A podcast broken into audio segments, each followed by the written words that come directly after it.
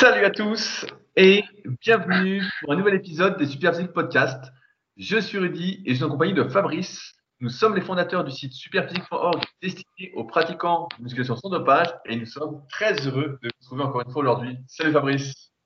Salut Rudy, mon associé. Bonjour à tous.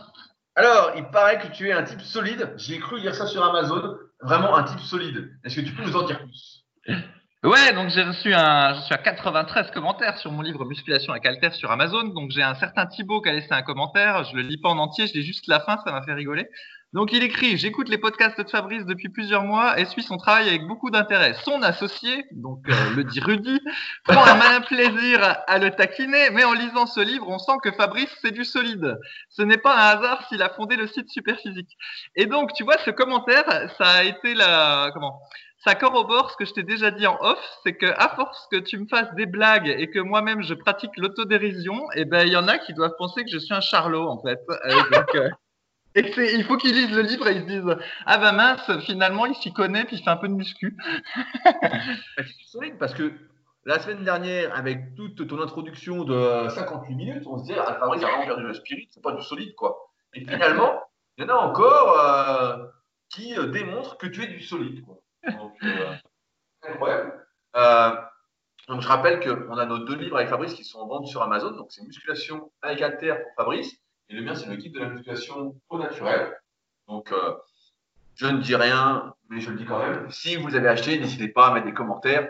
Ça nous fait toujours plaisir de les lire. Ça nous motive à continuer notre travail.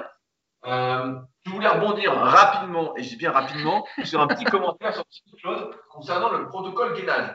Tu c'est la, ce sera la minute gainage du podcast.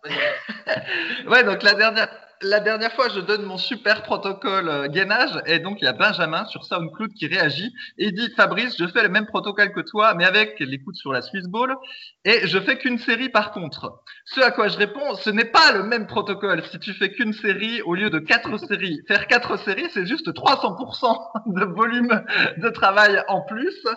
Et donc, euh, si ça dure 3 minutes ton truc et que moi j'en fais 12, ça fait 9 minutes supplémentaires. Donc non, ce n'est pas le même protocole, Benjamin. Tu ne fais pas partie de la team gainage. voilà, ça aura fait 30 secondes, j'ai mis le chrono, c'est nickel, on est sauvé. Euh, sinon, bah, je voulais parler de quelques news avant que je repasse la main à Fabrice à ces tests exotiques, vous connaissez. Euh, pour vous dire que mon site a fait de peau neuve, donc on vient de changer le graphisme au moment où on fait ce podcast donc on est mercredi pour qu'il sorte le vendredi pour que j'ai le temps de le mettre en ligne, de faire euh, tout mon blabla euh, après euh, à mettre sur les réseaux sociaux et par newsletter. Et donc mon site a fait peau donc nouveau graphisme. Il me reste quelques petites retouches entre guillemets à faire pour que ce soit exactement comme je voudrais. Mais vous pouvez aller le voir et me dire bien évidemment qu'il est plus beau que l'ancien pour me faire plaisir, même si c'est le cas pour de vrai.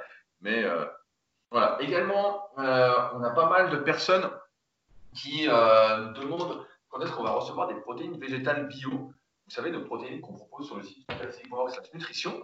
Et on a installé un petit outil, du moins Fabrice a installé un petit outil cette semaine, qui permet d'être tenu au courant euh, quand un produit est en rupture de stock et quand il va réapparaître donc, sur la boutique. Donc si vous allez sur la boutique Superphysique, vous pourrez être tenu au courant de quand est-ce que ça va revenir. Et en théorie, ça devrait revenir d'ici mi-juin. Donc euh, on est assez content de ce petit outil qui vous permet bah, les végétales sont notre produit phare, on est souvent en rupture de stock, grâce à vous, et à cause de nous aussi, et à cause des fabricants qui mettent du temps, euh, plus de temps que prévu à nous livrer, eh bien, euh, vous pouvez maintenant être tenu au courant euh, quand on sera réapprovisionné. Vous aurez un mail direct et donc vous serez les premiers servis avant qu'il n'y en ait plus.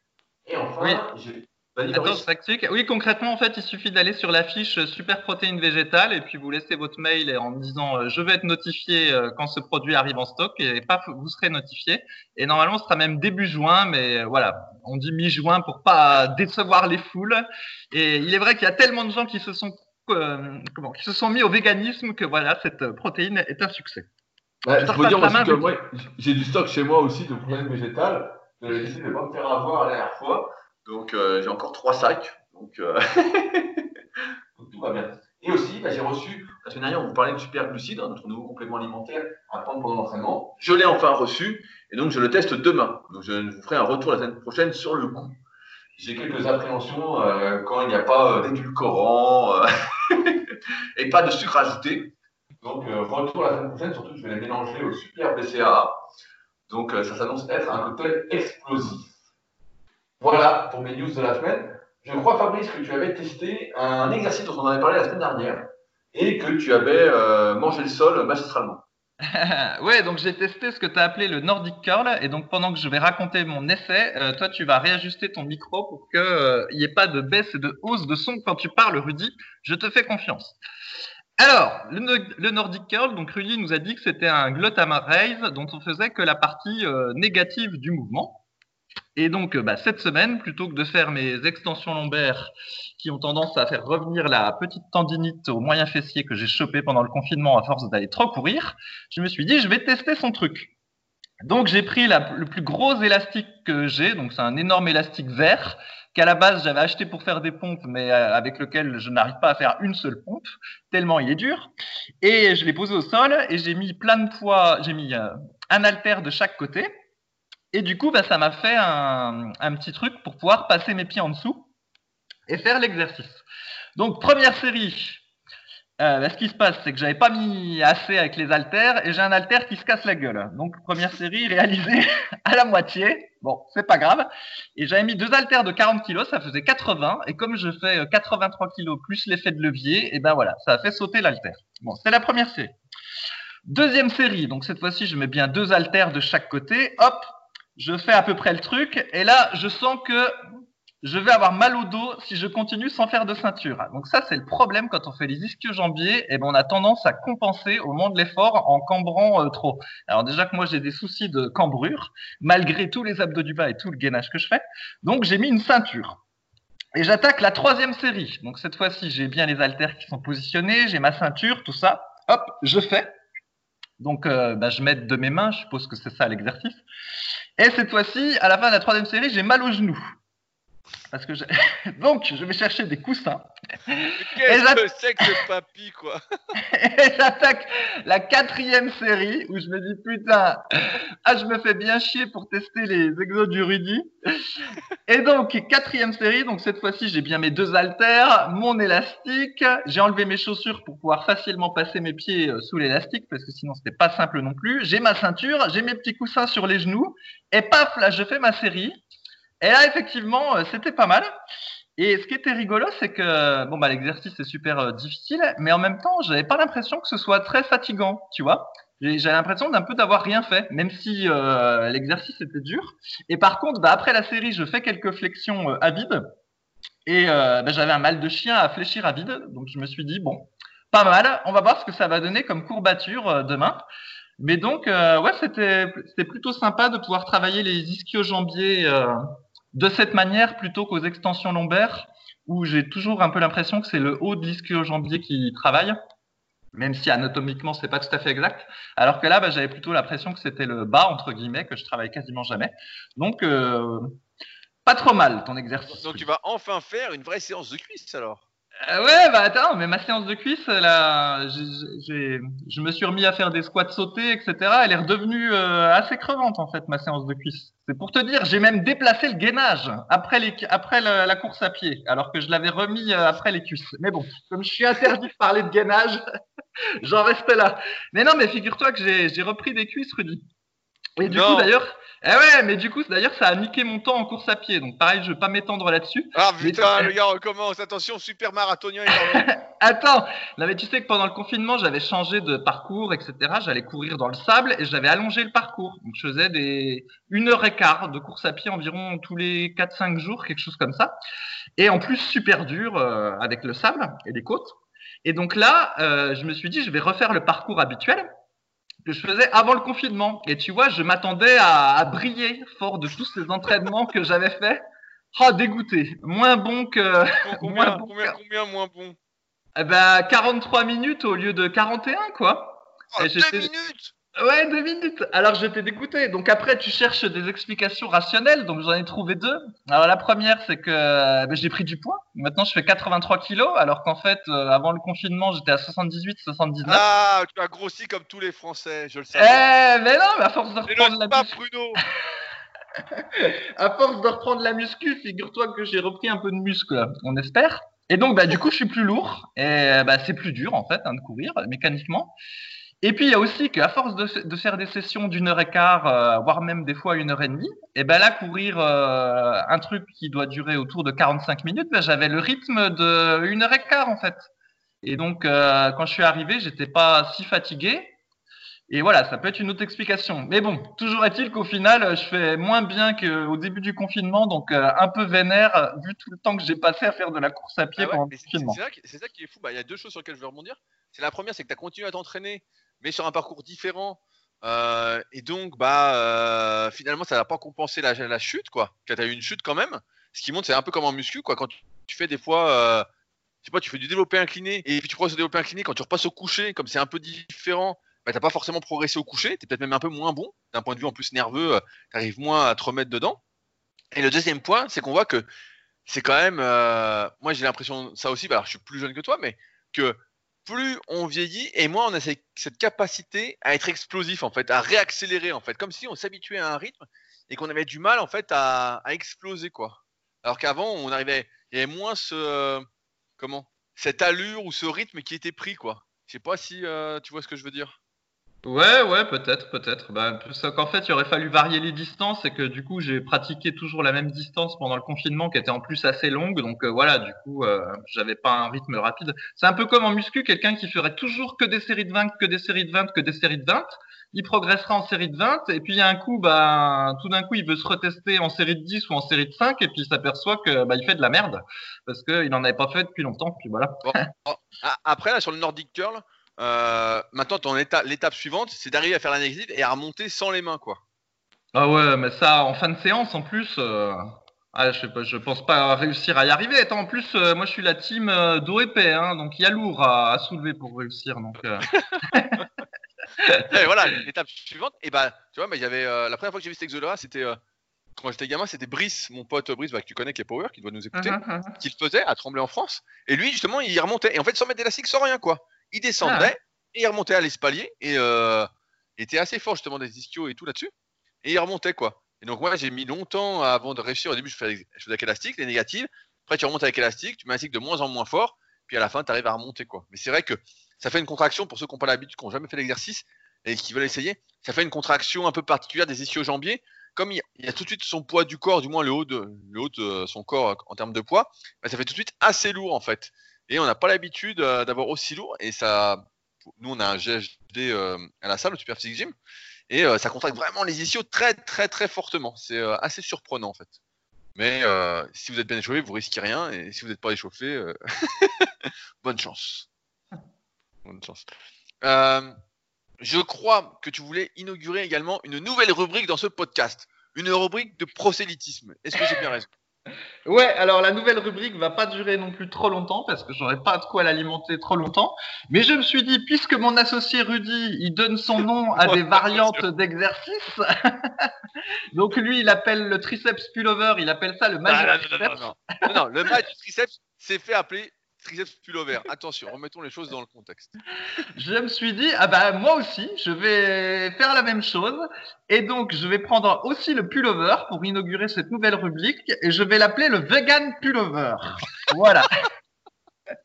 Alors, le vegan pullover, qu'est-ce que c'est? En Eh fait, oui, c'est... Qu'est-ce que- c'est, Fabrice, ce vegan Qu'est-ce que c'est le vegan pullover? Eh ben, c'est un pullover qui est effectué sur un banc décliné. Eh ouais, parce que tu t'es mis à faire du, tu t'es mis, mis à faire du développé décliné, donc euh, on se dit c'est la, la, résurrection du, du banc à développer. Non, plus sérieusement, donc le pullover, il y a plusieurs euh, variantes. hein. Donc les variantes habituelles, c'est soit euh, sur un banc horizontal euh, dans le même sens que le banc horizontal, soit sur le banc horizontal en travers. Et puis après, éventuellement, on peut faire également un mouvement partiel sans remonter jusqu'en haut pour bien mettre l'accent sur le grand dorsal. Mais donc, on peut euh, essayer cette variante en, sur un banc décliné et du coup, ça va changer un petit peu le mouvement pour euh, le rendre peut-être euh, meilleur pour solliciter les, les pectoraux. Et donc, du coup, euh, après une séance de pectoraux, style, euh, allez, euh, développer couché, on donne le truc hyper classique qui convient à beaucoup de gens, développer couché barre, développer incliné halter. Et ben en troisième exercice, vous pouvez tenter donc le vegan pullover, qui, qui sera donc un pullover sur un banc euh, décliné. Et en fait, l'avantage, c'est que c'est un peu moins stressant pour les épaules, parce qu'en fait, euh, vu la configuration du mouvement, ben, en bas du mouvement, vous avez moins de, moins de, Moins loin de- derrière, quoi. voilà, moins loin derrière, moins de, moins de charge. Et du coup, bah, la, la résistance aussi maximum, quand vos bras vont être parallèles au sol, elle arrive euh, un- d'une manière différente qu'au pullover classique. Et du coup, ça va normalement moins travailler les dorsaux et plus travailler les, les pectoraux. Alors, je l'ai testé euh, de plusieurs fois fois. C'est ce que j'allais- vous dire là. Combien de fois tu l'as testé? Eh ben, fait tous ouais. que quand on fait une ou deux fois un exo, il est toujours génial. Ouais, et ben figure-toi que je l'ai testé plus de fois que ça parce qu'en fait la première fois. fois, que... la première fois que je l'ai testé, c'est quand je me suis fait ma tendinite à l'épaule euh, il y a plus de six mois, si tu te souviens, parce que je pouvais plus faire le pullover classique parce que ça me démontait l'épaule et en décliné, j'arrivais à faire un petit peu. Et c'est à partir de ce moment-là que je me suis mis euh, à faire euh, l'exercice. Et voilà. Donc, toujours est-il que voilà ma proposition, le vegan pullover. Donc, c'est un pullover avec halter sur banc décliné. Essayez de le faire euh, à la fin de votre séance PEC. Et normalement, vous devriez encore plus sentir euh, les pecs. Et donc, vous congestionnerez des pecs, épaules, triceps et dorsaux. C'est ça le pouvoir du vegan pullover. Voilà. Allez, je, je vais essayer euh, lundi prochain pour ma séance PEC, vu que je fais comme tout le monde les PEC le lundi. Et si j'en suis fortement déçu, tu vas en entendre parler. Non, non, mais ça va te plaire. Ouais, on va voir. En plus, je fais toujours un peu de pullover léger en fin de séance, euh, PEC, ou en début de séance pour m'étirer, euh, pour mettre en condition. Donc, euh, je suis curieux. À quel, déclin- à quel degré euh, devons-nous décliner le banc d'ailleurs, pour ce vegan pullover? Eh ben, je sais pas parce que je je sais pas combien trop il est décliné le mien. Peut-être 25 ou 30 degrés. Il faut quand même le décliner un petit peu, quoi. Oh, Putain, 30 degrés? Putain, ouais. Bah, comme un développé décliné, en fait. Comme un développé Ouais, décliné. ouais, bah, moi, c'est pas tout ça, mais euh, ok. Ok. Je- Et euh, alors, attends, je, je termine. Si jamais vous vous entraînez chez vous puis que vous avez une barre filetée pour faire votre pullover, je vous donne aussi euh, une autre astuce que j'ai donnée dans mon livre, mais que j'ai peut-être pas donné là sur le podcast. C'est que moi, je charge l'haltère de pullover de manière un petit peu déséquilibrée. J'aime bien mettre quelques disques de 2 kilos d'un côté. Et ce côté-là, c'est celui que je vais saisir avec, avec mes mains. Et en fait, quand j'étais en salle de muscu, là, pendant mon petit périple en Amérique du Sud, j'ai ce que j'aimais pas, c'est que bah, dans les haltères des salles de muscu, les... ils sont assez larges. Et du coup, pour le pullover, j'arrivais pas bien à, à placer mes mains. Et l'orientation des coudes n'était pas toujours des plus agréables. Alors que chez moi, en mettant des petits disques de 2, eh ben, mes mains arrivent bien à s'agripper au disque de 2 et le pullover est beaucoup plus naturel. Et donc, pour le coup, c'est un avantage si vous avez une barre filetée, c'est que vous pouvez charger l'haltère de manière à ce que euh, voilà, la prise soit euh, peut-être un peu plus agréable. Alors qu'avec un gros haltère de salle, euh, ben, vous êtes un peu coincé en termes de prise. Elle vous est imposée par la largeur de quoi. Tu vois ce que je veux dire? Tout à fait, bah tout à fait. Bah, moi j'ai les haltères à la salle qui sont déjà faites, donc. euh, Mais moi après j'ai des grandes mains, donc euh, je suis pas gêné par euh, par ça. Mais je vois tout à fait ce que tu veux dire. C'est vrai que des fois, en plus, ça dépend comment sont les haltères, mais tu as des haltères qui sont comment, qui sont pas bien plates, et des fois ça t'éclate la paume des mains, quoi même. Ouais, ouais, c'est ça, c'est ça. Donc là, bah, avec ma technique, en gros, tu prends la barre, une barre filetée. Donc d'un côté, tu vas mettre par exemple tout plein de disques de 5. Et de l'autre côté, bah, tu vas mettre un disque de 2, éventuellement un deuxième. Puis après, bah, encore des disques de 5. Et euh, bah, du coup, tu as une prise euh, assez, assez bien. Alors, le vegan pullover aussi doit se faire en faisant 3 à 4 séries de 12 à 20 répétitions. C'est important. Voilà. que, Bon, vous bah, ayez une, euh, ouais, que vous ayez une congestion maximale. Ouais, parce que cet exercice-là, c'est du solide, comme vous l'avez compris. Donc, n'hésitez pas à nous faire vos retours dans les commentaires. On en reparlera de toute façon au prochain podcast, vu que de toute façon, je vais tester l'exercice en, est- étant à moitié convaincu pour l'instant. tu vas être content comme tout, mais si, c'est logique, Rudy. Si on décline le banc, le grand dorsal est moins étiré. Oui, non, mais ça, bien- bien- bien- sûr, pec. J'ai l'impression que je vais vite toucher le sol, en fait. Mm, mm, Je sais pas. Ouais, bon, à voir. À, à voir. euh, J'hésite même à me filmer pour gueuler sur Instagram si Ah, mais tu peux te filmer tu mets sur Instagram, mais par contre, tu dois titrer Vegan Pullover. Ah non, non, non, je vais appeler Pullover RYC. Allez. Ah, l'enfoiré.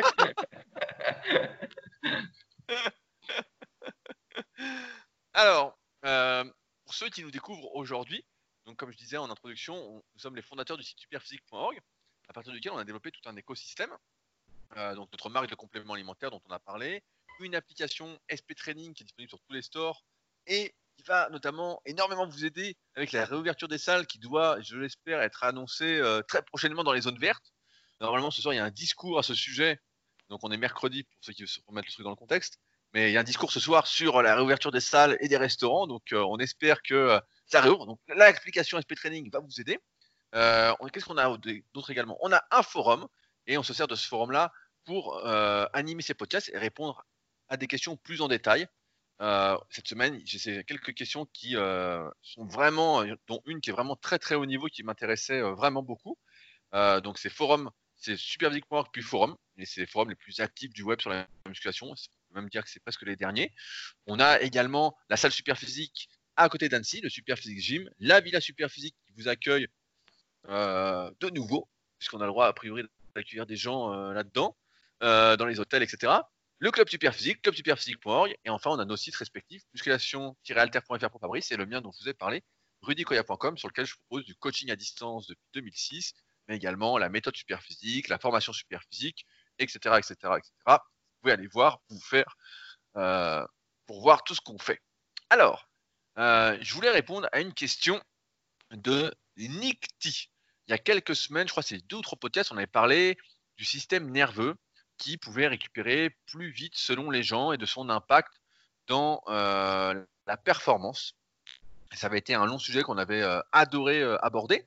Et il y a Nick T qui a remonté le topic et qui a posé une autre question très très intéressante qui est un gars avec une majorité de fibres lentes et un niveau plutôt avancé, 10 ans de musculation, taille, poids sec, par exemple je vais donner pour illustrer ça 1m80, 80 kg, plus ou moins le niveau gold du club super physique, clubsuperphysique.org pour voir les tableaux de performance, pourra-t-il mettre entre 7 et 10 jours pour récupérer nerveusement sur ses exercices? Dans ce cas, baser son entraînement sur 10 jours au lieu de 7 présente un intérêt, sinon cela oblige presque à faire un déload toutes les 2 ou 3 semaines. Dans ce cas précis, Rudy, recommandes-tu plutôt de travailler une seule fois le groupe musculaire concerné tous les 10 jours, ou alors de splitter ce groupe musculaire en le travaillant une fois tous les 5 jours, mais avec des exercices différents? Par exemple, rowing jour 5, traction jour 10, rowing jour 15. Ou vois-tu d'autres pistes plus intéressantes, lourd, alternance de lourd, léger, etc. Merci pour tous tes articles et podcasts en tant qu'associé de Fabrice, bien entendu. je suis donc devenu ton associé, c'est officiel. Euh, donc ça, c'est une question que je trouvais super intéressante. Fabrice, est-ce que tu veux commencer? Euh, bon, un, un peu, oui. Alors déjà, moi, je vais rappeler juste mon, comment, mon schéma conceptuel pour la musculation. En gros, il y a trois grandes, euh, comment, trois grandes choses. Il y a les articulations et les tendons, et les tendons. Il y a le système nerveux et puis il y a les muscles. Et donc, quand on s'entraîne, on va euh, endommager euh, les articulations et les tendons, le système nerveux et euh, le muscle, on va, on va dire euh, la fibre et puis euh, la partie énergétique. Et après, quand on se repose, tout ça va récupérer et éventuellement surcompenser. Et donc l'idée, c'est que à chaque entraînement, en fait, quand on reprend l'entraînement suivant, eh ben, on a le système nerveux qui est euh, récupéré et surcompensé, les articulations et les tendons qui est récupéré, et le muscle, aussi bien euh, la fibre entre guillemets que l'énergie qui est récupérée aussi. Et si jamais euh, tout ça n'est pas cohérent, eh ben en fait on n'arrive pas à progresser. Si jamais on laisse pas assez de temps aux articulations, on se blesse. Si on laisse pas de temps au système nerveux, ben on n'a pas de force sous les barres et puis on a une baisse de performance. Et puis bah si on laisse pas de temps euh, aux muscles, euh, et ben du coup on n'a pas d'hypertrophie musculaire. Donc il faut que tout ça coïncide. Alors après, sur son exemple, est-ce que quelqu'un qui aurait plein de fibres lentes, mais ce serait assez hypothétique vu qu'en général, on est quand même euh, relativement équilibré, il aurait besoin de 7 à 10 jours pour récupérer d'une séance de muscu. Moi, j'ai plutôt l'impression que ce serait le contraire en fait. C'est que plus tu as des fibres lentes, plus tu vas être lent entre guillemets sur tes séances de muscu et plus tu et moins tu auras de dommages entre guillemets sur le système nerveux et donc a priori tu serais plutôt capable de faire des séances plutôt euh, plus fréquemment que, que moins. Donc je te rends, la parole, Rudy, si tu veux commander cette assertion.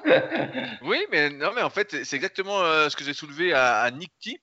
C'est que euh, je ne pense pas que ça existe quelqu'un qui soit bourré de fibres lentes et qui euh, le niveau gold du club superphysique, donc c'est à peu près 10 à 100 développé couché, et qui ait en plus un très bon niveau physique.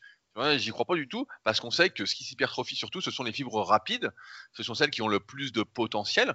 Euh, on avait parlé justement de l'impact, je crois la semaine dernière, de l'explosivité, du fait d'être euh, nerveux, d'être explosif, etc. Parce que ce sont euh, la vitesse des influx nerveux qu'on envoie qui va déterminer les types de fibres qu'on a. En quelque sorte, si euh, on a des fibres rapides, je prends un exemple très simple, fibres rapides et qu'on envoie toujours des influx très très lents, celles-ci vont se transformer en fibres lentes. C'est aussi simple que ça. L'inverse également, mais c'est beaucoup plus dur d'être explosif quand on est lent de base. Tout ça pour dire que je pense pas que si on est bourré de fibres lentes, si on est un Kenyan par exemple, pour aller dans l'extrême, on puisse devenir très musclé. Euh, maintenant, c'est une excellente question parce que moi, ça m'est déjà arrivé d'espacer mes entraînements, notamment euh, à la période où je faisais du squat à fond, où j'avais fait euh, 10, à 60 10 à 170, euh, vidéo qui est d'ailleurs disponible sur YouTube. Euh, et ben à ce moment-là, je faisais du squat et les cuisses une fois tous les 10 jours. Alors pour plusieurs raisons. La première, c'est que je me conditionnais tellement nerveusement avant la séance, je me mettais tellement de pression, etc., que mon système nerveux était vraiment engagé dans l'effort. Euh, c'est vraiment un effort nerveux. D'autre part, comme je n'étais pas fait pour le squat et qu'en plus j'avais pas la mobilité déjà suffisante pour le faire, grosse erreur évidemment à ne pas reproduire. Et ben quand je faisais le squat, j'avais des courbatures affreuses le lendemain, vraiment des courbatures, des mauvaises courbatures, des courbatures aux insertions. J'avais les adducteurs démontés, les fessiers démontés, etc. Euh, et en plus, ça me faisait mal aux genoux. Donc, ma bonne fréquence, c'était tous les 10 jours. Et grâce à ça, tous les 10 jours, j'arrivais et j'étais plus fort. Vraiment, et ce qui m'a stoppé à la fin, c'est que justement, cette euh, mauvaise souplesse m'a provoqué des anthésopathies aux ischio-jambiers. Donc, euh, une tendinite d'insertion, d'insertion, tendinopathie d'insertion, au niveau de l'ischio de chaque côté. Et donc, euh, bah, je me suis dû m'arrêter de, de faire du squat. Mais ça m'est déjà arrivé. Maintenant, la vraie question, c'est est-ce que cette fréquence de 10 jours permet de prendre du muscle Et j'ai envie de dire que malheureusement, elle est trop importante pour que ce soit l'optimal pour prendre du muscle. On en parle souvent euh, dans nos podcasts et dans nos articles sur Superphysique. Euh, avant tout, ceux qui nous découvrent aujourd'hui, Superphysique est un site de contenu où il y a des milliers d'articles. Et euh, en tant que pratiquant naturel de musculation, ce qu'il faut arriver à faire, c'est trouver le bon équilibre entre mettre le système nerveux en jeu, nos muscles en jeu, les articulations et tendons en jeu, pour pouvoir être en quelque sorte dans une fréquence d'entraînement optimale. Si on force le plus possible, si par exemple, alors pour mon exemple de squat, je me conditionne à fond, je fais une série à fond, vraiment très nerveuse, etc., je mets lourd, etc., le mouvement en plus n'est pas fait pour moi, il va me falloir énormément de temps pour pouvoir en refaire et progresser. Mais ça va pas être optimal pour mes muscles et ça ne va pas être optimal pour mes tendons et articulations, sauf si je prends ces 10 jours. Quoi. Euh, maintenant, pour les muscles, on sait que il faut une fréquence un peu plus importante et il faut surtout, euh, pour avoir cette fréquence plus importante, moins impacter le système nerveux dans l'entraînement. C'est pour ça, par exemple, qu'on euh, recommande de ne pas aller à l'échec à chaque série et de n'aller à l'échec, d'aller à la dernière répétition possible qu'en euh, cas de dernier recours pour atteindre son objectif lorsqu'on utilise notre méthodologie des cycles de progression qui est disponible dans l'application SP Training si vous êtes peu familier avec cette méthodologie-là. Application gratuite le premier mois, n'oubliez pas de la tester et nous faire vos retours si vous avez des pistes d'amélioration. Euh, et donc en fait voilà, il faut trouver l'optimal et c'est sûr que tous les jours ça va pas. Euh, aussi, il y a plusieurs façons de réduire l'impact. Euh, là, j'ai envie de dire, c'est pas l'impact, mais c'est l'intervention du système nerveux, une intervention trop importante du système nerveux dans l'entraînement. La première, comme l'a dit euh, ce serait d'alterner les exercices. On pourrait continuer à forcer à fond, mais euh, on alternera les exercices. Moi, j'y vois, j'y vois plusieurs inconvénients. C'est que si on n'a pas un niveau très confirmé, euh, ben, le fait de ne pas faire un exercice pendant 10 jours, à moins que ce soit vraiment, on ait vraiment beaucoup de pratique, comme c'était mon cas à l'époque au squat, etc. En fait, on va perdre un peu en technique. Nerveusement, on va se déconditionner un petit peu, et donc on va moins bien utiliser ses muscles après. Donc c'est c'est pas top. Et en même temps, euh, j'ai dire que de mettre toujours lourd sur le même exo, etc. Euh, sur plusieurs exos, vu que là je parle d'alterner les exercices, en fait, même si on force par contraction, on met lourd, et 5 jours après on met lourd au rowing, euh, c'est pas le même traumatisme, mais les mêmes articulations sont mises en jeu. Donc, c'est pas euh, l'idéal pour moi. Ça peut avoir un sens pour les pratiquants vraiment très, très, très confirmés, euh, comme par exemple bah, Michael Gundy qui s'entraîne sur machine, où il n'y a pas justement cet impact nerveux et où varier les exercices ne va pas vraiment se ressentir. Là, c'est sûr que quand il n'y a pas d'impact en termes de mouvement, bah, on peut varier sans aucun souci, mais sinon, ça ne me paraît pas être la solution. La deuxième solution que Nick T a dit, elle est également très bonne, c'est d'alterner le lourd et le léger. Maintenant, c'est difficile quand on fait des cycles de progression euh, d'alterner le lourd et le léger parce qu'on a une séance en objectif. Alors après, on peut imaginer deux cycles de progression différents. Ça, c'est des trucs que j'ai déjà fait. Par exemple, euh, à l'époque, bah, ce qu'il y a dans mon DVD qui est toujours disponible sur mon site, où j'avais fait filmer mon entraînement par un professionnel, etc. Euh, il y a une séance où je faisais, je crois, au DOP couché, je faisais un coup du 10 séries de 5, donc c'est un programme dont on a déjà parlé et que j'appréciais beaucoup. Et une autre séance dans la semaine, je faisais, je sais plus, 5 séries de 20. Je crois que c'était un truc du style à l'époque. Et donc avec deux cycles différents, voilà, on peut avoir une fréquence supérieure euh, à une fois tous les 10 jours si malheureusement on en avait besoin. Euh, maintenant, moi je pense que l'idéal, si on souhaite durer euh, et qu'on veut une certaine longévité, qu'on ne veut pas se blesser, etc., c'est tout simplement de forcer moins et de mettre plus léger, d'éviter les exercices qui vont taxer énormément nerveusement. Quels sont ces exercices? Comme par hasard, ce sont les exercices qui sont euh, dangereux. On va en parler juste après. Ce sont les exercices qui mettent beaucoup de muscles en jeu, comme le soulevé de terre, comme le squat. Tous les exercices où il va falloir se concentrer à fond, où vraiment euh, il y aura une grosse, grosse décharge d'influx nerveux. Et donc, bah, il faut éviter ces exercices-là. Il faut ensuite, bah, euh, sur l'exercice qu'on fait, éviter que l'effort soit trop nerveux, donc ne pas faire des séries trop courtes en plus, on le sait, on en avait parlé dans le podcast, c'est trois facteurs de l'hypertrophie musculaire. Si un effort fait moins de 6 répétitions, en général, ah, c'est vraiment pas l'optimal pour prendre du muscle. Avec les années, en plus, on a tendance à dire qu'il faut allonger un peu les séries. Notre conclusion nous amène à penser ça maintenant. Donc, au moins faire 10-12 répétitions par série, si ce n'est pas 20 euh, ou 30 selon certains exercices, et même plus. Euh, ce que je vais faire, par exemple, à certains de mes élèves. Donc, faire des séries plus longues pour que l'effort soit moins nerveux et plus musculaire, tout en n'étant pas trop long pour que ce ne soit pas que de l'énergétique. Parce que plus l'effort est long et après plus on rentre dans le cadre d'un effort énergétique. Et dans ce cas-là, n'hésitez pas à prendre super glucides. Mais euh, voilà. Et donc on arrive à une moyenne de 10 à 20 répétitions. Et d'autre part, voilà, sélectionner en plus des exercices qui nous font du bien. Euh, pas comme moi qui faisais du squat à l'époque et qui avait des mauvaises courbatures euh, à cause de celui-ci. C'est sûr que lorsqu'on a des courbatures d'insertion, des mauvaises courbatures, eh ben, ça ralentit d'autant plus la récupération. Et donc ça fait étaler la fréquence d'entraînement. Mais voilà, une fois tous les 10 jours, c'est sûr que c'est pas assez euh, en tant que pratiquant naturel. Et je pense pas qu'à un niveau gold, même avec un très bon physique, eh ben, ce soit l'optimal. Je partirais plus sur un entraînement euh, plus léger qui impacterait moins le système nerveux et plus les muscles. En fait, c'est toujours le vrai problème. Quand j'étais gamin, je me souviens d'articles justement que je lisais où ça disait, bah voilà, si vous faites euh, des répétitions forcées, c'est mieux pour les muscles, c'est plus traumatisant, il va falloir plus de récupération après, etc. Et j'avais du mal à les comprendre en fait, parce que je comprenais pas qu'il fallait trouver en fait un compromis entre le fait de forcer et de trop forcer entre euh, comment? La participation du système nerveux euh, et la participation des muscles. Ça, c'est des choses qu'on a expliquées dans le podcast, comme je l'ai dit tout à l'heure, les trois facteurs de l'hypertrophie musculaire, qui est un podcast un peu fondateur, tout notre travail, euh, dont il y a un article également sur musculation-alter.fr. Mais voilà, les solutions pour moi, c'est seulement de prendre plus léger et c'est comme ça que je fais aujourd'hui. Après, on en parle des fois avec Fabrice sur antenne. Ce qu'il y a, c'est que euh, quand on devient vraiment très très fort, ce qui se passe, c'est qu'en plus qu'on vieillit, on sent qu'à un moment, les charges qu'on utilise, les charges qu'on pourrait utiliser deviennent dangereuses pour nous. Et euh, dans ce cas, on est obligé de réduire les charges qu'on utilise et de plus jouer sur ce qu'on appelle le stress métabolique. Et donc de prendre un peu moins de récupération entre les séries pour essayer d'avoir un travail, un tonnage plus important et d'essayer de progresser sur un des facteurs de l'hypertrophie musculaire, on va dire. Et euh, malheureusement, bah, c'est quand même moins efficace pour la majorité que euh, l'entraînement euh, lourd, on va dire. Et quand je dis lourd, voilà, c'est 8 répétitions, 6, 8, 10 répétitions.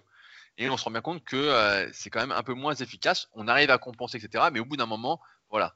Et c'est pourquoi, bah voilà, faites gaffe quand même. Mais je trouve que c'est une question super intéressante. Après, le déconditionnement des muscles, il y a pas mal d'études qui montrent, euh, là justement, comme ça va être peut-être la réouverture des salles, qui montrent que normalement on commence à perdre du muscle au bout de trois semaines d'inactivité.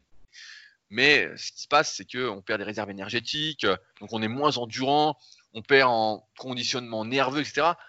comme je disais tout à l'heure, quand on fait des exercices avec poids libre et pas beaucoup avec machine euh, guidée, etc., en fait, on perd euh, assez rapidement de l'endurance et de la force. Et donc, euh, si on perd de l'endurance et de la force, bah forcément, pour nos muscles, après, qu'on va s'entraîner, on va pas pouvoir réussir à progresser. On va faire une répétition de plus, ou à rajouter un kilo, etc. Et donc, sur le moyen et long terme, bah, c'est pas l'optimal pour, pour progresser. Quoi. Mais en tout cas, excellente question de Nick T. Fabrice, est-ce que tu voulais rajouter quelque chose? Oui, bah c'est plus les pratiquants de force athlétique qui, eux, vont avoir un intérêt à, à faire du, du lourd euh, léger au cours d'une semaine, en fait. Parce que comme ils doivent euh, pratiquer leur, euh, leur, leur, leur, squat développé couché et éventuellement soulevé de terre, et ben là, ça fait sens de pratiquer régulièrement les mouvements. Mais comme ils peuvent pas les faire à fond tout le temps, et ben ils peuvent avoir des séances plus légères dans la semaine. Alors typiquement, je me souviens qu'un programme de développé couché relativement classique, c'est le lundi, tu fais ta séance euh, avec euh, un cycle, quoi. Et le vendredi, bah, tu refais du développé couché, mais ça va être euh, un 5 x 5 avec 70% de ton maxi. En gros, tu, tu forces pas, tu travailles ton explosivité et du coup, bah, ça te permet de refaire le même mouvement pour maintenir, entre guillemets, ton habileté à le faire sans retaxer trop le système nerveux. Donc eux, ils ont, un intérêt à faire du lourd léger, mais nous, en muscu, en hypertrophie, on a, on a meilleur temps de faire comme a expliqué Rudy et d'essayer de, trouver l'optimum euh, entre les trois facteurs euh, articulaires, nerveux et euh, musculaires. Quoi. Et souvent, c'est souvent autour de 4, 5, 5 jours. Alors ça peut paraître contradictoire parce que les programmes pour confirmer sur le site Superphysique, il y a plutôt 7 jours de repos entre chaque exercice, mais il y a comment? Un espèce de recouvrement par exemple, si euh, au moment de votre séance triceps, vous faites des dips ou du développé couché prise serré, ça va ressolliciter un petit peu vos pectoraux, tout ça. Donc au final, on n'est pas si éloigné que ça des, des, des 5 ou 6 jours de récup dont, je parle précédemment. Oui, bah c'est ça. Après, on dit 7 jours sur un travail un peu direct, mais euh, évidemment, c'est un peu plus euh, avec tout le travail indirect. Mais c'est sûr qu'après, plus on, pro on le sait, hein, plus on progresse, plus euh, on met lourd, plus on va forcer et plus ça va nécessiter de temps de récupération. Tout à l'heure, il y a quelqu'un sur le forum justement qui me posait la question par rapport au tome 3 de la méthode SP, où dedans j'explique que nos capacités de récupération euh, de mémoire ne peuvent augmenter que de 50% avec l'entraînement, alors que notre force peut euh, tripler, quadrupler, etc. Et donc ça implique que plus on progresse, plus on a besoin de récup, etc. et ben, on se rend bien compte, j'ai perdu le fil de ce que je voulais dire. je parle trop, voilà que euh, il faut trouver le meilleur compromis en tout cas pour soi. Sinon, euh, bah on, arrive à plus s'entraîner. Marc Vouillot à, l'époque euh, que j'avais en professeur en, 2004-2005 et dans son livre La Force athlétique, qui est même plus édité malheureusement, une pièce de collection maintenant, et ben on recommandait justement pour les compétiteurs un soulevé de terre lourd toutes les deux semaines. Et euh, l'autre semaine, il faisait un soulevé de terre léger. En fait, le fait de faire un mouvement entretient le système nerveux, on va dire, le mouvement. Donc on perd pas vraiment en force, on a toujours le mouvement qui est ancré en soi. Et euh, comme on a forcé que c'est un mouvement extrêmement nerveux, et eh ben, ça nécessite plus de récupération. Et donc, euh, toutes les deux semaines, c'était pour lui d'expérience l'optimal à ce moment-là. Ouais, et curieusement, le squat, euh, particulièrement le squat d'haltérophilie, il arrive à être fait un peu plus fréquemment. C'est assez marrant. C'est le soulevé de terre, c'est vraiment le mouvement hyper taxant. Après, il y a le demi-squat d'haltérophilie lourd qui euh, euh, non, le demi-squat de powerlifting qui d'ailleurs ressemble un peu à un soulevé de terre en ce sens où on, va beaucoup utiliser le dos, qui est également assez taxant, alors que le squat d'haltérophile barre haute, eh ben, il s'avère moins taxant et peut être fait euh, plus fréquemment. On a toujours constaté ça euh, en regardant les programmes des, champions. Ouais, mais c'est vrai. Moi, je me souviens quand je faisais le soulevé de terre, c'est que du nerveux, quoi. Le soulevé de terre, tu t'énerves, tu te conditionnes chaque semaine, etc. Et puis ça va monter jusqu'à un certain point, mais ça va monter. Le squat, c'est quand même, euh, pour la plupart des gens, beaucoup plus musculaire. Et je parle même pas du développé couché, qui est encore plus musculaire normalement si, on est fait pour, hein, si on n'est pas une sauterelle ou un gorille selon ma codification du tome 1 et 2 de la méthode SP. Mais euh, on voit que le squat altéro, plus un mouvement de toute façon est musculaire, localisé, et moins il impacte nerveusement globalement. quoi. Et donc, euh, après, il y a, ce qu'on appelle des réseaux nerveux, on va dire, des circuits nerveux. Et euh, on peut griller, entre guillemets, un circuit nerveux. Griller, c'est le mot est un peu fort. Et alors, dans ce cas-là, on parle d'immunisation. Et dans ce cas-là, bah, il faut laisser plus de temps pour que ça le circuit nerveux euh, soit de nouveau euh, utilisé avec efficacité. Voilà. Fabrice, j'ai une question pour toi. Oui. Je vais te citer. Alors, c'est un message, je crois, de 2004. C'est un message de 2004. Depuis que j'ai réinclus le soulevé de terre et le rowing dans ma routine, je n'ai plus du tout mal au dos. Ça m'arrivait d'avoir des petites douleurs au squat, mais elles ont totalement disparu. En tout cas pour l'instant. Mais je travaille le soulevé de terre très léger, 3 x 10 à 82 kg, et le rowing aussi. Quand on n'a pas de matériel à disposition, ma conclusion personnelle est donc qu'il est bénéfique de faire du squat et du soulevé de terre pour renforcer toutes les chaînes musculaires. Le rowing prise large est particulièrement bénéfique puisque il étire les ischio-jambiers de par la position. Il travaille les muscles des lombaires et des ischios dans une position différente du soulevé du soulevé de terre et du squat. Il renforce la posture suite à une pratique abusive, développé couché, développé incliné des tips. Je trouve que le rowing bar est plus safe que le rowing halter à un bras où le stress est dissymétrique sur la colonne.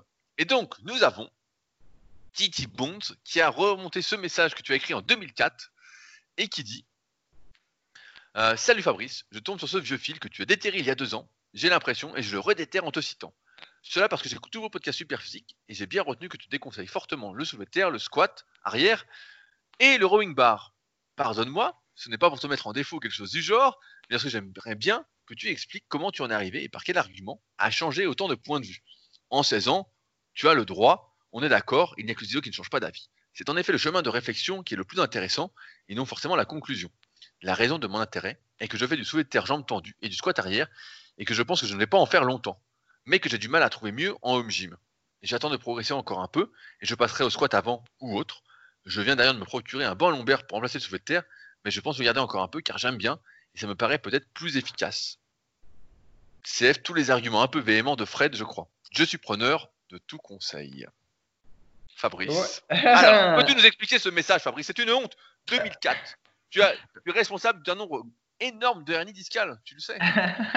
ouais, bah alors déjà, ça montre qu'on ne supprime pas les messages euh, sur le forum, puisqu'il en a retrouvé un de 2004. Donc c'était une grande discussion. En fait, le point de départ de la discussion, c'était est-ce que le soulevé de terre renforce les lombaires? Il y avait on- eu différents protagonistes sur la discussion. Donc un type qui s'appelait Robbie, qui disait qu'il fallait éviter à tout prix le soulevé de terre et que ça n'avait aucun sens de vouloir faire des mouvements pour devenir fonctionnel et de se blesser à l'entraînement, alors qu'en réalité, dans la vie, on n'avait jamais besoin d'être fonctionnel. Et il y avait Fred qui lui disait qu'il fallait faire plein de soulevés de terre parce que voilà, on était euh, fonctionnel. Et puis euh, moi j'avais la position euh, un petit peu intermédiaire dans le message qu'il a cité.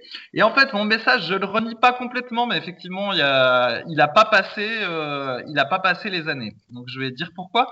Donc sur le fait que faire du soulevé de terre pas trop lourd, après euh, bon, on va dire qu'une fois son poids de corps, on va dire que ce serait pas trop lourd, mais même aujourd'hui je dirais euh, faire plein de soulevés de terre à 80 kg c'est pas forcément euh, utile ni bénéfique. On peut dire que ça, c'est une manière de travailler le gainage. En fait, à l'époque, je faisais pas de gainage. Euh, Désolé, Rudy, je remploie le mot. Et donc, du coup, bah, le soulevé de terre était une manière de faire un petit peu de, de gainage. Et donc, en ce sens, ça peut expliquer que euh, finalement, je trouvais que ça me faisait du bien sur le squat parce que voilà, ça, ça améliorait mon gainage.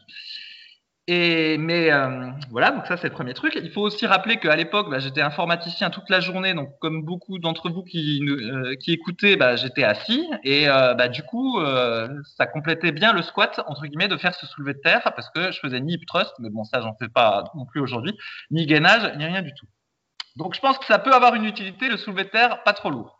Mais à la limite, autant faire du gainage et des lombaires si vous avez la possibilité. Après, sur la deuxième partie où j'avais dit oui, le rowing bar, buste penché à 90 degrés, complète bien. Oui, c'est vrai, ça complète bien. c'est vrai que ça complète bien. Ça complète bien pour la hernie discale, c'est super. ça complète bien. Mais par contre, que ce soit moins dangereux que le rowing à un bras avec halter, euh, bon, là, euh, l'histoire a montré que c'était que c'était pas vrai. Et donc, euh, tout simplement parce que plusieurs fois, euh, ben, durant mes 20 années de pratique, ben, il y a eu des fois où j'ai mal au bas du dos, hein, euh, en partie euh, à cause de- d'abus de squat passés, ou euh, des fois à vouloir faire du développé couché hyper cambré euh, pour compenser une mauvaise morphologie, tout ça. Donc ça m'est arrivé de me faire mal au dos, bref. Et en fait, quand on a un mal au bas du dos, eh ben, c'est impossible de faire du rowing buste penché à 90 degrés. C'est même impossible de faire l'oiseau buste penché à 90 degrés, en fait. Vous sentez que ça, ça va pas dans le bas du dos. Alors que le rowing à un bras avec halter en étant euh, soutenu sur un banc, eh ben, vous pouvez le faire. Et donc, euh, ça montre bien qu'il y a moins de sollicitations au niveau du bas du dos. Après, c'est vrai que le rowing à un bras avec halter, si on le fait de manière trop bourrine, eh ben oui, ça peut tirer sur la colonne vertébrale parce que du coup, il y a une espèce de rotation qui va se faire si vous abusez de l'exercice. Mais si vous le faites correctement, éventuellement avec une ceinture, tout ça, eh ben il y a mille fois moins de risque de faire du rowing à un bras avec halter que de faire du rowing prise large buste penché. Et surtout, donc ce message il date de 2004.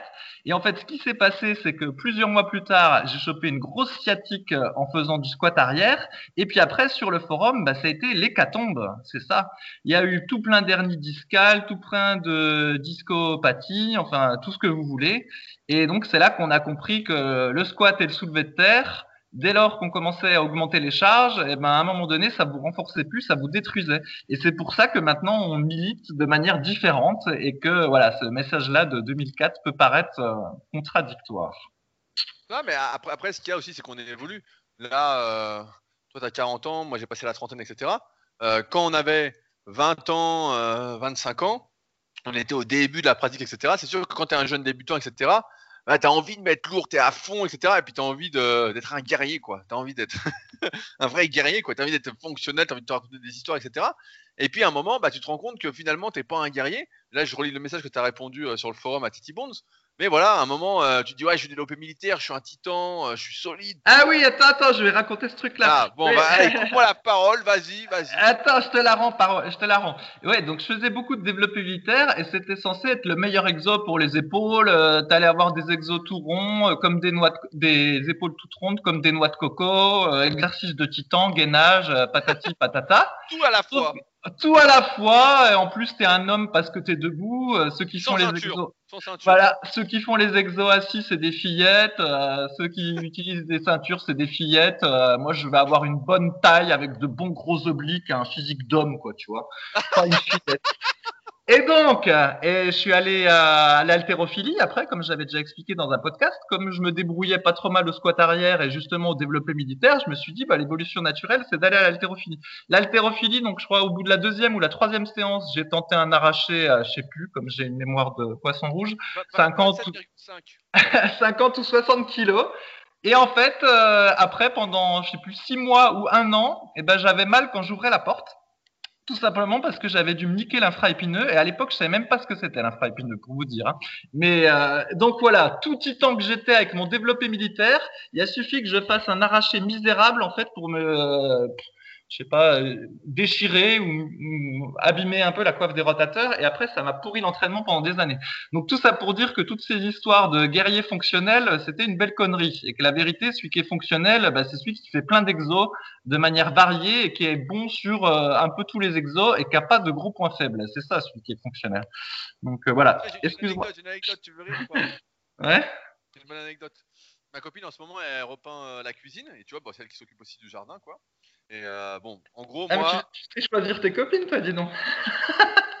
moi, en gros, je fais mon travail toute la journée, donc j'écris des articles, bah, comme vous pouvez le voir, je suis actif sur les réseaux, je fais des vidéos, etc. J'espère d'ailleurs que vous avez tous vu ma dernière vidéo d'entraînement. Fabrice, as-tu vu ma vidéo d'entraînement? Euh, Ouais, ouais, ouais, j'ai vu, j'ai vu. Ah, tout ça, je me suis dépouillé aussi. Hein. Donc n'hésitez pas à aller la voir, musculation des bras. Enfin bon, tout ça pour dire que la dernière fois, elle me dit euh, T'es vraiment pas fonctionnel, euh, t'es toujours derrière l'ordinateur, euh, c'est pas ça, t'es derrière l'ordinateur en train d'écrire, nanana, et c'est moi qui fais tout, blablabla. Et je lui dis, bah tu sais, c'est pas compliqué. Je dis, moi je suis décorateur en fait. Moi, quand je suis dans une pièce, je décore la pièce. Je dis, moi je suis là, je suis là pour faire beau. Je suis le pot de fleurs. J'ai totalement accepté cette non-fonctionnalité. ben, c'est ça. Et je suis sûr que si on te propose de participer à un déménagement, tu vas trouver une excuse pour pas le faire, histoire de pas te faire mal au dos. si, si, si, la dernière fois j'avais aidé un pote à déménager. Non, mais là j'exagère un petit peu. Mais c'est vrai que euh, cette histoire de fonctionnel, on y revient souvent, mais c'est euh, souvent des conneries, quoi. Surtout que moi, je fais un peu de soulevé de terre, je fais euh, une variante de squat, donc bon, je fais le gainage, je fais les abdos. Euh, voilà, je suis pas anti, suis pas anti-fonctionnel, mais c'est juste que effectivement, maintenant, si demain on propose d'aller jouer au foot, peut-être que là, je vais faire gaffe. Je dis, oh là là, je joue au foot. faut vraiment que je m'échauffe avant parce que j'aurais peur de me, de me claquer un droit antérieur ou je me dirais putain, il suffit que je me claque la cuisse et puis c'est gagné quoi. c'est gagné. Enfin bon, tout ça pour dire que effectivement, avec les années, on s'est rendu compte que euh, ces exercices-là, euh, bah, finalement, c'était pas des exercices d'hommes. Euh, J'ai encore lu un truc aujourd'hui sur un forum, je sais plus qui disait justement au sujet de ces exercices-là. Un mec justement me citait, citait Jean, citait Gundil, etc. Et disait, oui, toutes ces personnes-là, elles ont 20 ans d'entraînement et plus, elles recommandent pas le squat, etc. Et un type qui est venu répondre, oui, mais c'est facile de comment? De ne pas recommander ce qu'on n'est pas capable de faire. Et en fait, c'est pas qu'on n'est pas capable de le faire. Moi, je peux faire tous les mouvements, tous les trucs que vous voulez, etc. Je sais que je me conditionne, je m'échauffe bien, etc. Je m'étire, tout va bien. C'est juste que on s'est rendu compte avec le temps que ces exercices-là bah, étaient euh, hyper dangereux et que ça finissait mal pour beaucoup. Alors certains diront, voilà, c'est parce que vous n'avez pas les capacités pour, etc. Vous n'êtes pas prêt pour, etc. Parce qu'effectivement, la vie nous amène aujourd'hui à être euh, de moins en moins hâte à faire ces mouvements-là. Alors oui, on peut prendre de son temps pour travailler ces mouvements-là, pour être euh, apte à les faire, etc. Sauf qu'aujourd'hui, ça demande un temps considérable. Ça demande des heures et des heures et des heures. Et finalement, si on n'a pas ces heures-là et qu'on passe pas tout ce temps-là à faire ce qu'il faut euh, pour y arriver, etc. Donc des heures et des heures à chaque jour, vraiment un gros travail. Moi, je me rends compte avec toutes les personnes que je coach, etc. Au fil des années, ça va faire euh, depuis 2006, donc ça fait bien, bientôt 15 ans, que voilà, euh, c'est de moins en moins possible de faire un squat complet, etc. À moins d'avoir les fémurs très courts, des chevilles hyper mobiles, etc. D'être un dinosaure entre guillemets, selon ma codification encore une fois. Euh, et ben, ça va nécessiter un gros gros travail. Et finalement, bah, euh, quand le but c'est euh, de se transformer physiquement, c'est voilà, par exemple, je je prends, l'exemple du squat, c'est d'avoir plus de cuisses, d'avoir du cul, d'avoir des ischios, voilà, d'avoir un bas du corps en harmonie avec le haut, parce qu'on veut toujours plus le haut. Et ben, faire passer des heures pour faire du squat ou du soulevé de terre parce qu'on n'a pas les capacités pour le faire, c'est du temps perdu pour se transformer. Il faut pas oublier que le but, là, quand on fait ces podcasts, c'est pour les personnes qui veulent prendre du muscle, et donc euh, il est plus rentable si on a trois fois une heure par semaine, ou quatre fois une heure pour s'entraîner, ou quatre fois une heure quinze, une heure et demie, voilà, dans ces eaux-là, c'est ce- la moyenne en général. Et ben, c'est beaucoup plus rentable de faire de la presse à cuisse ou de faire du hack squat, de faire des exercices pour lesquels déjà on se sent à l'aise, on se sent en sécurité et qui vont pas augmenter drastiquement notre risque de blessure et qui sont au final pas plus efficaces pour prendre du muscle, surtout sur moyen long terme, comme je disais, mettre de la pression sur le dos, ça finit pas bien. Là, on parle de développé militaire. Développé militaire, si vous en avez déjà fait, vous le savez tout aussi bien que nous. À un moment, vous allez cambrer à fond. Si vous forcez, vous voulez progresser, à un moment, vous allez cambrer à fond, vous pencher vers l'arrière. Ça va ressembler à un développé euh, couché euh, debout. C'est d'ailleurs pour ça qu'ils avaient retiré au tout début, quand l'haltérophile est sorti, il y avait trois mouvements. Il y avait donc l'arraché, l'épaule jeté et le développé debout. Et le développé debout, ils l'ont enlevé parce qu'à la fin, c'était du développé couché debout. C'était euh, les mecs étaient penchés en arrière à fond pour faire du développé, ça ressemblait plus à rien. C'était hyper dangereux et ils ont fini par le retirer parce que c'était euh, trop dangereux. Donc euh, notre avis a évolué parce qu'aussi bah, à l'époque 2004, moi pareil, je faisais du power, etc. Donc euh, j'étais à fond dans ce truc-là. Mais maintenant, c'est sûr que si je ressens un truc de travers, euh, bah, je préfère ne pas le faire. Et on se rend bien compte avec les années, quand on a eu des petits pépins, etc., que rien ne vaut le fait de ne pas avoir de douleur et de pouvoir s'entraîner. Le pire, c'est d'avoir voulu rajouter, je sais pas, d'avoir voulu faire du squat, d'avoir voulu rajouter 2,5 kg, etc. Et puis d'entendre le clac, et là se dire merde, je peux plus m'entraîner, je suis bloqué, je peux plus bouger. Euh, et surtout que, ouais, Fabrice l'a dit, on en a vu passer des types avec des hernies discales, des types qui ont mal au dos euh, le matin en se levant, etc. Et nous, on est plus dans une optique de musculation d'abord, longévité, santé, antidouleur. Ensuite seulement la prise de muscle, la prise de force, etc. Et après, pourquoi pas, pourquoi pas, pourquoi pas, si euh, c'est votre objectif, vous avez changé d'objectif, etc. La musculation entre guillemets fonctionnelle euh, avec des mouvements plus dangereux, euh, tout en sachant là où ça peut mener, donc squat, soulevé de terre, etc. Euh, souvent, ceux qui re- recommandent ça, c'est des gens qui qui les pratiquent pas longtemps en fait. Ils sont là depuis 2, 3, 4 ans, voilà, ils les font, etc.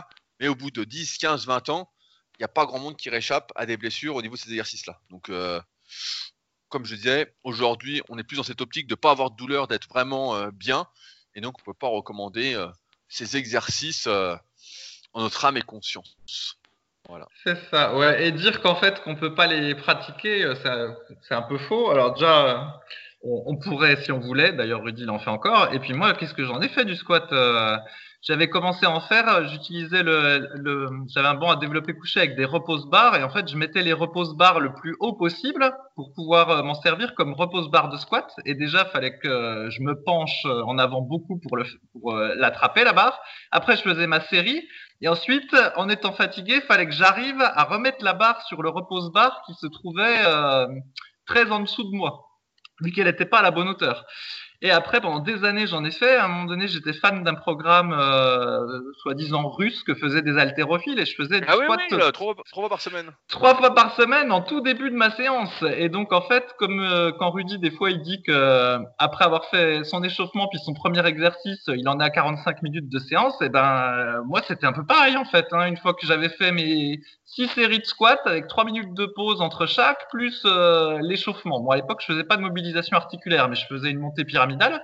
Et ben ça me prenait un temps fou et ça euh, trois fois par semaine. Donc j'en ai vraiment J'en ai mangé beaucoup du squat et euh, voilà, maintenant je, je recommande plus. Alors après, c'est vrai qu'en plus la transition mentale a été difficile parce que c'était un mouvement que j'aimais bien, mais à un moment donné, je- j'en ai eu marre en fait d'avoir euh, des petites douleurs au dos et je savais que ça, ça finirait mal.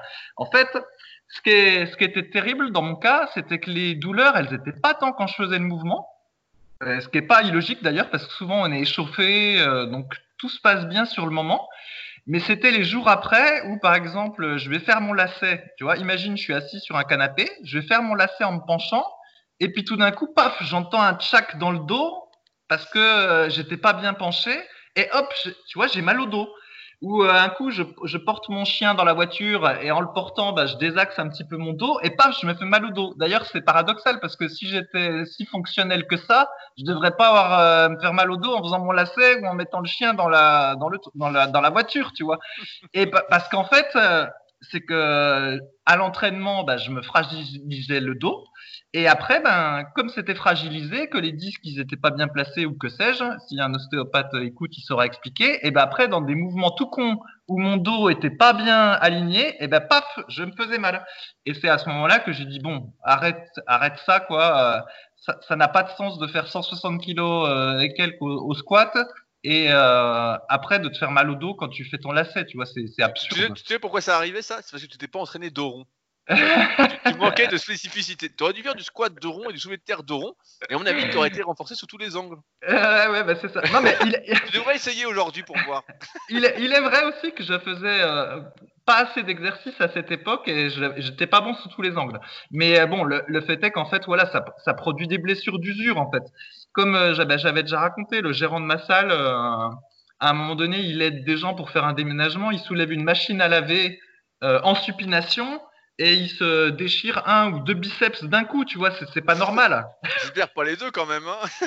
Je me souviens plus comme euh, j'ai pas beaucoup de mémoire, mais en tout cas, il s'est déchiré un biceps en faisant un geste con, alors que soi-disant avec la muscu, euh, il aurait dû être censé être fonctionnel. Maintenant, la vérité, c'est que tu fais ton soulevé de terre en prise inversée, euh, tu fais plein de curls inclinés avec halter, et si t'as pas la bonne morphologie pour, ben au fur et à mesure, tu ton tendon du, biceps, quoi. Et puis ben après, il va, il va lâcher quand tu fais un mouvement un peu différent. Et, et voilà. Donc, euh, si on est, si on dit de plus faire ces trucs-là, c'est pas parce qu'on n'est plus des guerriers, c'est parce que on n'a pas envie que vous finissiez blessés comme bien d'autres euh, l'ont été sur le forum et comme nous on l'a un peu été, même si maintenant on est plus ou moins réparé. Voilà l'histoire. Ouais, parce que nous, c'est nous, c'est du solide. On est solide. Euh, je voulais faire une dernière question euh, que j'avais pris pour la semaine dernière et qu'on n'avait pas fait. Euh, c'est une question de AMZ qui poste régulièrement sur les forums. Bonjour, adepte du curl marteau en deuxième exercice de biceps. J'ai toujours été à l'aise pour progresser sur ce mouvement. Actuellement, je réalise trois séries de 25 répétitions à 21 kg aux haltères en bilatéral. J'ai cependant remarqué en me filmant que j'avais tendance à reculer légèrement les coudes quand ça devenait difficile. Est-ce contre-productif ou est-ce que je continue sur ma lancée? Je vais répondre en premier vu que tu as pas beaucoup parlé Fabrice. Ok, ok. Euh, bah déjà, je suis étonné de cette performance parce que ça me paraît énorme. Alors, j'imagine que euh, c'est en alterné que c'est 12 répétitions de chaque bras. Parce que 21, 25 répétitions à 21 kg au curl marteau, c'est. Car moi, je ne les fais pas du tout. Hein. J'ai aucune chance de le faire, même en premier exo. Ça me paraît assez énorme. Après, sur le fait de reculer les coudes, on en parlait avec Fabrice en c'est ce qu'on appelle du drag curl. Il y a. euh, un type de curl où en fait on recule les coudes. Euh, personnellement, j'en ai jamais été fan. J'ai toujours préféré avancer les coudes que les reculer. Euh, quand je recule les coudes, c'est simple. hein, moi, ça me fait tout de suite euh, le grand dorsal et les épaules. Je le sens là, je le fais à vide. J'ai les épaules qui se contractent à fond, l'arrière d'épaule gonfle. Donc en fait, comme on sait que c'est une compétition de recrutement dans les exercices qu'on fait, même quand c'est des exercices d'isolation comme ça, ben moins d'autres muscles vont participer au mouvement et mieux c'est pour localiser. Donc moi j'ai plus tendance quand je fais du curl marteau euh, ou n'importe quel curl à plutôt quand ça devient dur avancer les coudes que les reculer. J'aime pas du tout ce truc de recul en fait. Euh, ça me plaît pas du tout. Donc euh, je serais plutôt d'avis à MZ, surtout si au début de la série tu as les coudes qui reculent pas, bah, euh, soit de faire moins de répétitions, soit de relancer ton cycle, soit de mettre moins lourd. Pour vraiment t'appliquer. Moi j'aimais bien aussi le. Je sais plus comment ça s'appelait, euh, le arm blaster. Voilà, le arm blaster, euh, c'est une sorte euh, d'accessoire avec une lanière qu'on met autour du cou et c'est une barre qu'on a devant soi ensuite, on est debout et qui permet de caler les coudes au curl. On en avait une au Super Gym, mais on a perdu la lanière. c'est nul ça, Rudy. Ah, moi, moi j'aime bien. Moi Mais bien ça t'étouffe, ça t'étouffe à moitié ce machin-là. Mais non, ça n'étouffe pas. T'as pas testé, c'est pas possible. Mais si, j'en ai fait, j'en ai fait, j'en ai fait plein. J'en ai fait plein et la dernière fois je voulais en refaire justement et euh, bon, on n'a plus la lanière. Mais euh, non, moi j'aime bien. Bah, en fait, la sangle après nous est assez longue, donc elle m'étouffait pas du tout. Et euh, j'aimais bien ce truc-là pour justement ne pas pouvoir reculer les coudes et vraiment rester à fond sur le biceps. Sachant qu'en plus, quand on a ce truc-là, bah on a moins tendance à vouloir avancer les coudes. T'aimes pas le arm blaster, Fabrice Putain, Ah bah là, je suis, je suis vachement surpris. Alors ouais, pour l'anecdote, si vous cherchez Arm Blaster Arnold Schwarzenegger, vous allez tomber sur Google, vous allez tomber sur une photo classique où on voit Arnold faire du curl bar euh, avec cet exercice et laisser sous-entendre qu'il s'est construit ses biceps avec ce truc-là, alors qu'en fait c'est juste un photoshoot pour une pub. En fait, il a jamais utilisé ce machin. Toujours est-il que euh, 40 ans, 50 ans après, euh, cette photo est toujours utilisée et que euh, de temps en temps, il y a des gens qui se laissent avoir puis qui achètent ce truc-là. Et on peut le voir aussi dans certaines salles plutôt old school. Et en général, personne s'en sert parce que c'est complètement naze.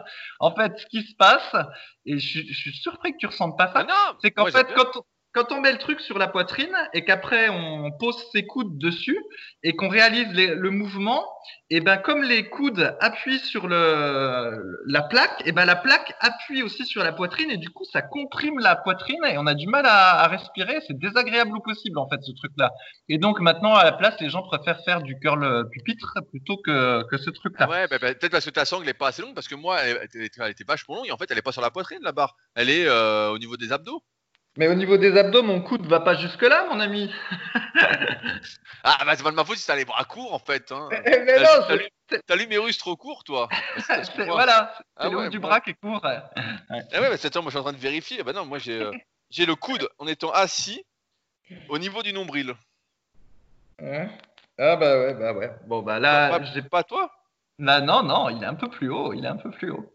Putain, euh, Qu'est-ce qui se passe, Henri? T'as les bras si courts que ça? T'as que des abdos? Mais ouais, moi j'ai un très grand avant-bras, c'est pour ça que ça pose tous des problèmes. Ouais, et alors sinon sur sur la perf euh, qu'il avance, c'est peut-être possible parce que le le curl marteau c'est quand même un truc où tu peux bien bourriner. Hein. Tu peux donner un peu d'élan, un peu de coup d'épaule, donc euh, pourquoi pas? C'est possible, c'est possible. Voilà. Après, euh, effectivement, il y a un exercice. Donc là, lui, il a expliqué qu'il reculait un petit peu le coude en fin de série, donc probablement parce qu'il essaye. C'est une manière de réduire aussi l'amplitude de mouvement, puis peut-être que ça fait intervenir d'autres muscles. Il y a un exercice où le but euh, pour les biceps, c'est vraiment de reculer le coude. C'est ce qu'on appelle le drag, curl. En général, ça se fait avec une barre plutôt qu'un halter. Et en fait, l'idée, c'est qu'on va faire le curl, mais que la barre va toujours être en contact euh, avec son torse. Et donc, du coup, les, les coudes vont euh, sortir vers l'arrière pendant tout l'exercice. Et c'est pas un exercice très populaire. En général, on le voit pas en salle. Et il est censé respecter la relation tension-longueur, mais au final, euh, moi, pour l'avoir testé deux, trois fois, j'ai toujours trouvé ça nul. Mais bon, peut-être qu'il y en a qui aiment bien, mais voilà. Ah, mais c'est- bien pour euh, se raser les poils du torse si on le fait torse ça, frotte bien, quoi. Non, mais c'est vrai, moi, j'aime pas du tout euh, reculer les coudes. Donc, je conseille plutôt de les avancer. Et en plus, ça travaillera l'autre fonction du biceps qui est euh, l'élévation antérieure du coude. Comme ça, trois en un. Si on, Ah ouais. on fait une rotation. Comme ça, on a tout gagné.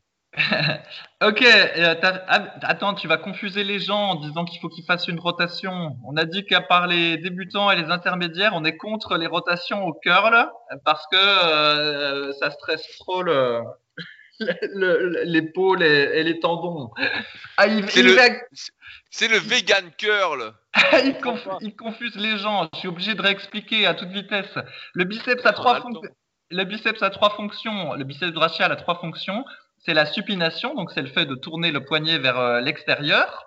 Il y a la flexion du bras, donc c'est le truc classique qu'on fait quand on fait un curl. Et puis il y a le fait d'avancer un petit peu euh, le coude vers l'avant. Et c'est pour ça que dans le temps, dans les magazines, on disait que le meilleur exercice pour les biceps, c'était le curl avec halter, avec rotation et en avançant euh, le coude à la fin du mouvement. Et en fait, euh, bah, avec le temps, on s'est rendu compte que c'était pas du tout le meilleur exercice et qu'en plus, au fur et à mesure qu'on était fort, et ben ça avait tendance à faire des douleurs euh, aux épaules. Et donc, c'est pour ça que quand Et, et surtout que la rotation, en fait, on la faisait de plus en plus tard dans le mouvement, quoi. En fait, tu Ouais. montais en marteau et tu tournais qu'une fois en haut, quoi. Ouais, c'est ça, ouais. En plus, on peut pas avoir de, de bons repères, et c'est pour ça que du coup, ben, on n'est plus fan, de, enfin, on n'est pas très fan de cet exercice. Même si, euh, quand Kevin Levron le fait dans, le fait dans sa vidéo Muscle Mariement Machine, on a tout de suite envie de le faire, mais il faut pas. il faut Ah, pas- mais bon, lui, il le fait à il le 50 fera. kilos par bras, donc forcément, il donne des bras, quoi. On se demande comment il fait pour pas se détruire.